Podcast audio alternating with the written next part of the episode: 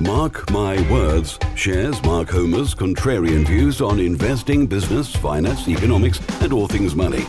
Mark interviews the world's most successful business, finance, and money experts, as well as imparting his knowledge in a factual, direct, and no nonsense manner. Welcome to Mark My Words.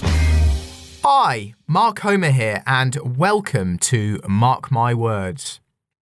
A few weeks ago, I was one of the keynote speakers at the Property Super Conference, which was the biggest residential property event of 2019.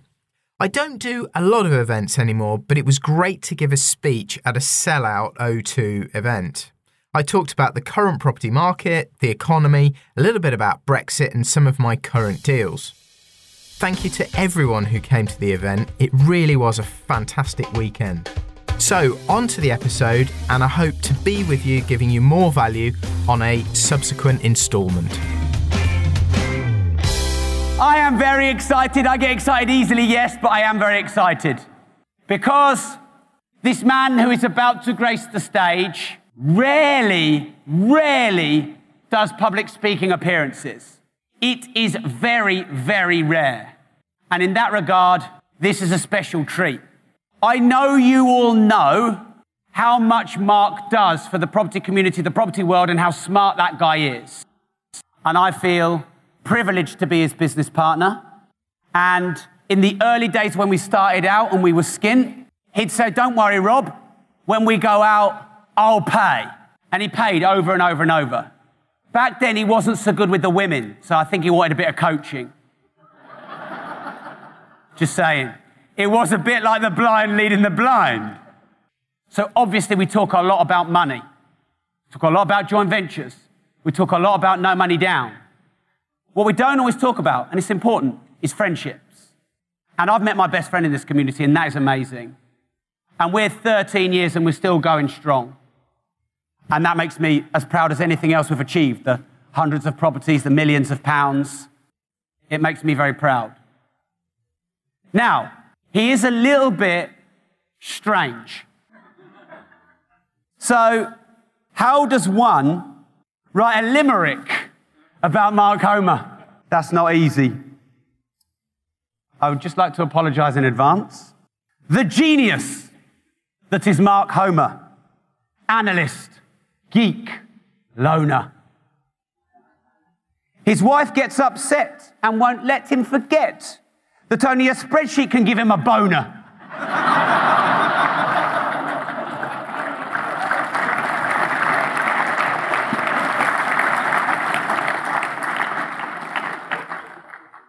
Anyway, I would like to cut short my stay this weekend. I'm going to be gone that way. Please all stand up and give him a huge round of applause. He is one of your two main keynote speakers. Have fun, mate. Enjoy it. Have fun.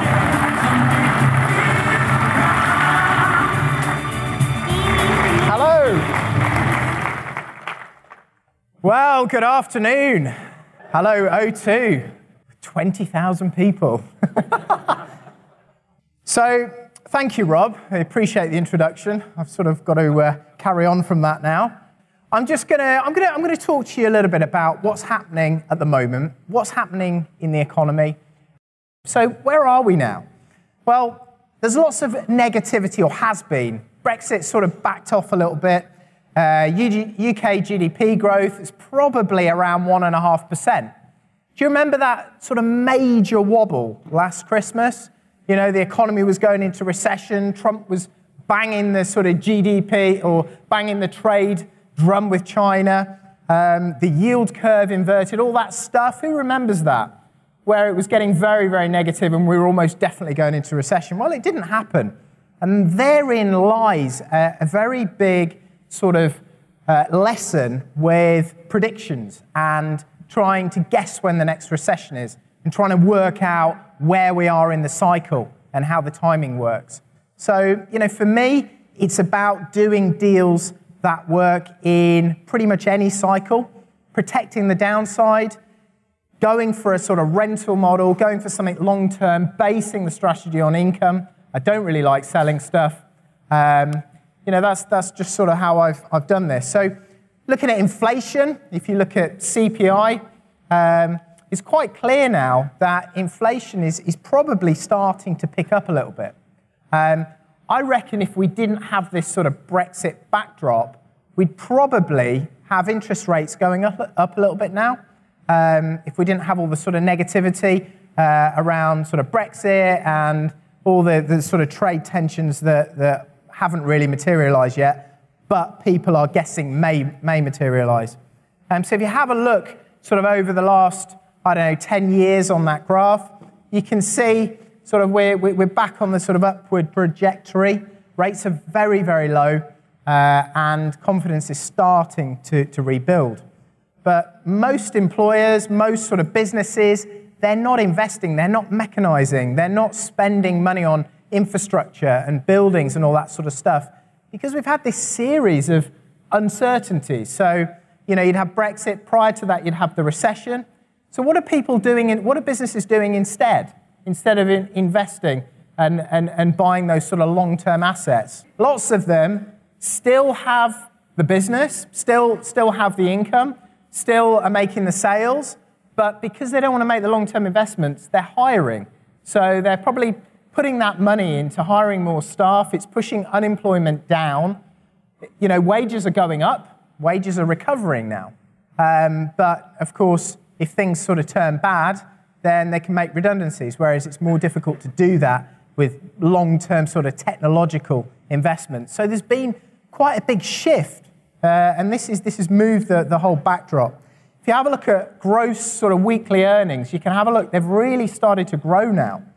You, you probably noticed for um, many years after recession, it was always, oh, wages aren't going up, wages aren't increasing, all that sort of negativity. You never see this in the press, do you? You never see the fact that wages are going up, unemployment has, you know, is, is, is, is actually the lowest it's been for many, many decades 30, 40 years. And as we move into the future, there's going to be an effect. You know, there's this, this is building beneath the surface. It's, it's good in a way.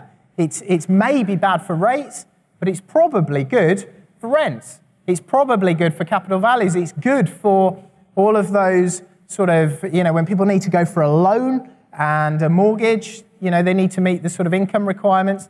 This sort of builds in the background.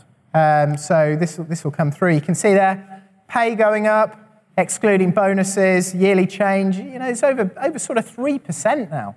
It's quite significant. Um, so, you know, I, I, suspect this is going to continue now uh, for, you know, however long they don't want to invest. So, what, what is that productivity puzzle that I was talking about earlier? Well, this is obviously where, you know, the, the, the technology, all of those sort of machines in the factories, all of those buildings, all of those I don't know, maybe they, they might invest in wind turbines, they might invest in new software. Businesses just haven't really been doing that stuff. Um, so, of course, that's meant that they've, they've needed to go and hire. When you have a look at sort of redundancies, all of those are down, so much, much, you know, sort of reduced. Um, and obviously, wages are, are lifting sort of off the back of that. So you can see the productivity puzzle. So I'll, I'll explain just in, in simple terms. If you think of the output of the country in comparison to how many workers there are, so its output per worker, it's not really increasing. If you look at if you look at all the sort of you know the first world economies, you know all the way after the industrial revolution, over the last hundred years, they've all got more and more productive almost every year as we sort of invest in this stuff. It's not really happening anymore. The the the, the cycle has changed, uh, and you can see that's what's been happening since 08. And part of that is probably holding interest rates down. Uh, and there's, there's a big sort of underlying story here for what happens you know, in the future. So, as, as I was mentioning earlier on, last Christmas you had sort of Trump, you had wobbles, sort of recession. Did you, did you know, anybody notice the yield curve? You know what the yield curve is? So it, it's, the yield curve is very, very important. When people are investing in, say, bonds or, or in this case, US government gilts, they'll usually expect to get a higher return on, say, a 10 year loan to the government, a 10 year bond, uh, US Treasury, than they would on a sort of one year. Yeah, and that would be the same with UK government gilts, the loans you give to the UK government. But that curve actually switched And the reason that switched was because investors were becoming so nervous about the economies, you know, the world economy generally going into recession.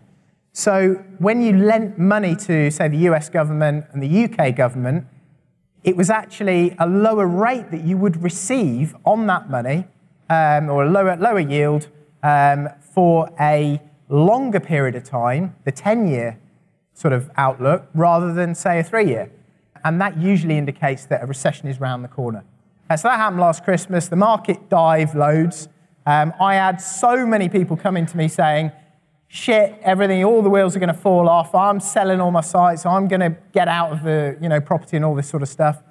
And I just kept saying it's very difficult to predict this stuff. But what is it good for? What are times like that good for?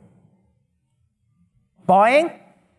What, what is particularly good right now? I mean, I know some of that's gone. Some of that sort of hesitancy and, and people not wanting to buy has, has sort of abated a little bit. But I think there's still significant softening. You know, if you look in our market where we are, house prices are probably off 5%.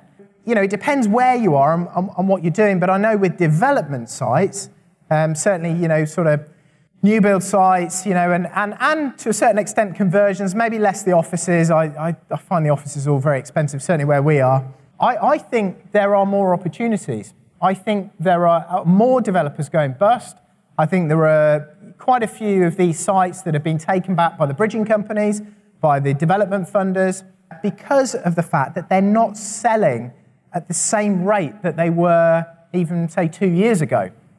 Two, three years ago, I think it was more difficult to buy you know, land or buildings to develop. I think the opportunity now to get that sort of stuff is there. So my, my sort of solution, and, and, and you know, I don't really ever change the strategy, is to develop this stuff and keep it and rent it out. Uh, because I, I just find if I turn it into a PRS development and we manage it in house, most of the time we get to, um, you know, we can, we can always let it, we get good yields on it, and then, you know, the capital growth, well, you know, it comes when it comes. You probably get over a 20 year period, maybe you get 5% annually, but during the bad times, during these recessions, during this sort of softening periods like now, where things are taking a long time to sell in certain areas, it doesn't really affect us. I remember in 08, 09, the guys that got killed, they were the ones that were developing and they were needing to sell. Uh, the ones that were leveraged and, you know, maybe they hadn't bought the right sites, they hadn't got the right product, of course. But I think if you're developing stuff, and even if you're selling, if you can do smaller units in areas with good rental demand and make sure the yields are going to be good on a sort of secondary plan, which might be letting them out, uh, keep the freehold if it's a block of flats. I think that's a good place to be. Uh, I wouldn't really want to be building big houses right now, uh, which have to be sold because if you rent them out, the yields are too low. I, I, don't think that's a great place to be. But clearly, if you're getting the site cheap enough, then almost anything works, doesn't it? So it's all dependent on sort of what you're paying and, and what the market is afterwards. So none of this stuff has really come to fruition yet, and the whole Brexit thing is being kicked down the road. Who knows what's going to happen? We've got October, that's the sort of next end date. I'm sure the press will crank it all up, won't they, just before the, the, the sort of exit date. But the reality is, I suspect all the way through to that October date, it's going to get the heat's going to go up again, isn't it? Do you remember this last time? And go, oh, are we going out? Are we staying in? All right, less people believe that there's a no deal anymore. The market doesn't believe it. The market didn't believe it last time. Um, but it might happen. And I'm sure the press will make lots of sort of uh, take advantage of that to sell newspapers, to sell, you know, all, all of their stuff. So I suspect there's going to be more, you know, if you can use that sort of messaging and that news when you're bidding on properties and, and sort of if you get really stuck in during those periods when all of that is, is, is, is really at its height, um, you know, it's always the best time to buy shares when BP's spilling oil into, in, into the ocean or, you know, when there's, I don't know, VW in the middle of a, an emission scandal. It's, it's the same thing as this, as it turns more and more negative. You can just see what's going to happen before October. Um, and I think, I think the development sites, I think there's big opportunities there. And I think in the south where things have, you know, no, people just hate it all. Obviously, there's the stamp duty, and that is a challenge. Um, but if you're buying land or you, are buying sort of buildings to convert, then your commercial rate, and that's, that's not such an issue. Interestingly, households are still spending. Every quarter, I always watch the Bank of England inflation report. Who watches that? Who's as sort of sad as me? I can't see anyone that's put their hand up. No one at all.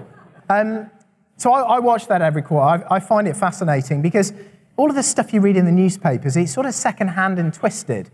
Uh, yeah, I, I love watching that inflation report. I used that in that article.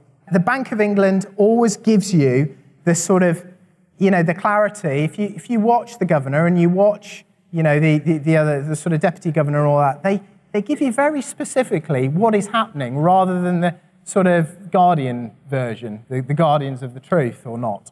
Um, so effectively in there, they're saying households are still spending. They say that um, you know, whilst they're worried or concerned more about sort of public finances, you know, they're, they're still out. Retail, although it's, you, you, read that in the papers all the time, retail's dying. Uh, and yeah, to some extent, it is dying. Uh, and it isn't great out there. Um, but I think that's a structural thing that started sort of, I don't know, internet, you know, 2000s. That's, that's where that came from. And that was sort of predictable, really. So I don't think things are actually that bad, apart from sort of what they're being sold. When's the next recession? Who knows? We're in the second half, I would have thought, of the cycle. We're probably, you know, if you think the first half of the cycle, we got quite a lot of growth. The last cycle was about 18 years long. So I don't think there's going to be a lot of change until this Brexit thing is resolved. Um, if you have a look at interest rates, they're probably going to be around the same level. Uh, I, would expect you know, probably for the next 18 months. Um, new normal, where is it? Two and a half to three percent. That's what the governor thinks. So that's probably where they're making their way back to. Two and a half to three percent. That's probably what it's going to be. Inflation's just under target, and GDP about one and a half. So you can see quite clearly at the end of this period, once the certainty returns, there has been a lot of sort of build up where incomes have been increasing. You've got uh, a situation where people have been sitting on their hands, they haven't been buying houses, they haven't been investing their money, businesses haven't been investing their money, and there's this almost like this iceberg sort of forming beneath the surface. If you're getting 3% you know, real wage growth since 2016, that probably supports about 12% higher house prices in certain areas, in the areas where it is more affordable. Uh, and obviously, you've got sort of the other effects of you know the uncertainty as well. There's a load of money sitting on the sidelines waiting to be invested. So all of this stuff, I think, will come through, and I think it's likely, you know, that we're going to probably see this. You know, who knows? Could be this year, could be next year, whatever. But I suspect you want to be there. You need to be invested. You need to be owning the freeholds. You know, maybe maybe long leases, but probably better freeholds holding that stuff, getting it cheap right now. Um, it's nothing like 2008. Lots of people say, you know, used to look at me as I was crazy buying houses in 09, 10. I loved it then. Um, but this is sort of 50% now of what that was. There is an opportunity, and stuff, eh, the right stuff is cheap. Some of it isn't. Some of the, you know, the commercial and the, the stuff with great tenants in, of course, that, that's all fine. Uh, and the finance is pretty free and easy. So it's a bit like a slide rule. At any one time, you've got rents rising, you've got sort of finance at the moment, which is you know very good, easy. Um, but in terms of the capital side, well, it's gone soft and it might be falling a little bit. Um, you know, if you go back to 2008, when everybody, you know, most people just hated property, the finance was the problem. The, the rents were, the yields were going up because the values were coming down, and obviously the, the capital values were dropping. So there are all these, there's either three or four, oh, there's a fourth slide rule, and that's tax. Obviously, that's, uh, you know, Comrade Korbanov has, has sort of in, introduced some new ideas, and the Conservatives seem to have taken it on board the last few years. So um, that's sort of added another dimension to this.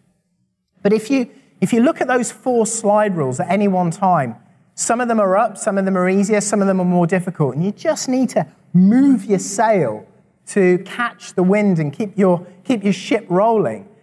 You know, so you've got to adapt your businesses to, to these, these changes. So you think about the, all the tax increases, um, you know, obviously you can buy in a limited company, can get around that, stamp duty increases, things like that. If you roll all that through and you, you know, you sort of keep on buying, you keep focusing, you can make this thing, you can make this thing work, but you, you just need to sort of change the way in which you're investing a little bit. Um, so at the moment, clearly, you know, the, the, the, they're talking about abolishing the Section 21, but sort of beefing up maybe Section 8. Um, you know, there's, there's, talk about this progressive property tax. Obviously, we've had Section 24 and the stamp duty. What has that done to the amount of landlords buying in the United Kingdom? It's definitely slowed acquisitions. I, in many ways, you can use this as an opportunity as long as you're sort of, you know, buying in the right structure, you understand, you've got the right tax advisors, you need to license more and more sort of HMOs and things like that. But that's, again, taken a load of landlords out of the market, reduced the amount of stock, and therefore, you, you know, we've got less voids and the rents are increasing. Um, so when one slide rule is down, you've got the other side sort of up and, you know, rents, and you just need to sort of use that to your advantage when you're purchasing. So clearly, that's the sort of backdrop that we're working with. And, you know, in terms of the economy, in terms of, you know, how I'm focusing um, our portfolio and, and what I'm buying and the reasons I'm buying it, you know, that, that, that's sort of the backdrop and, and, and, and the way I'm sort of thinking.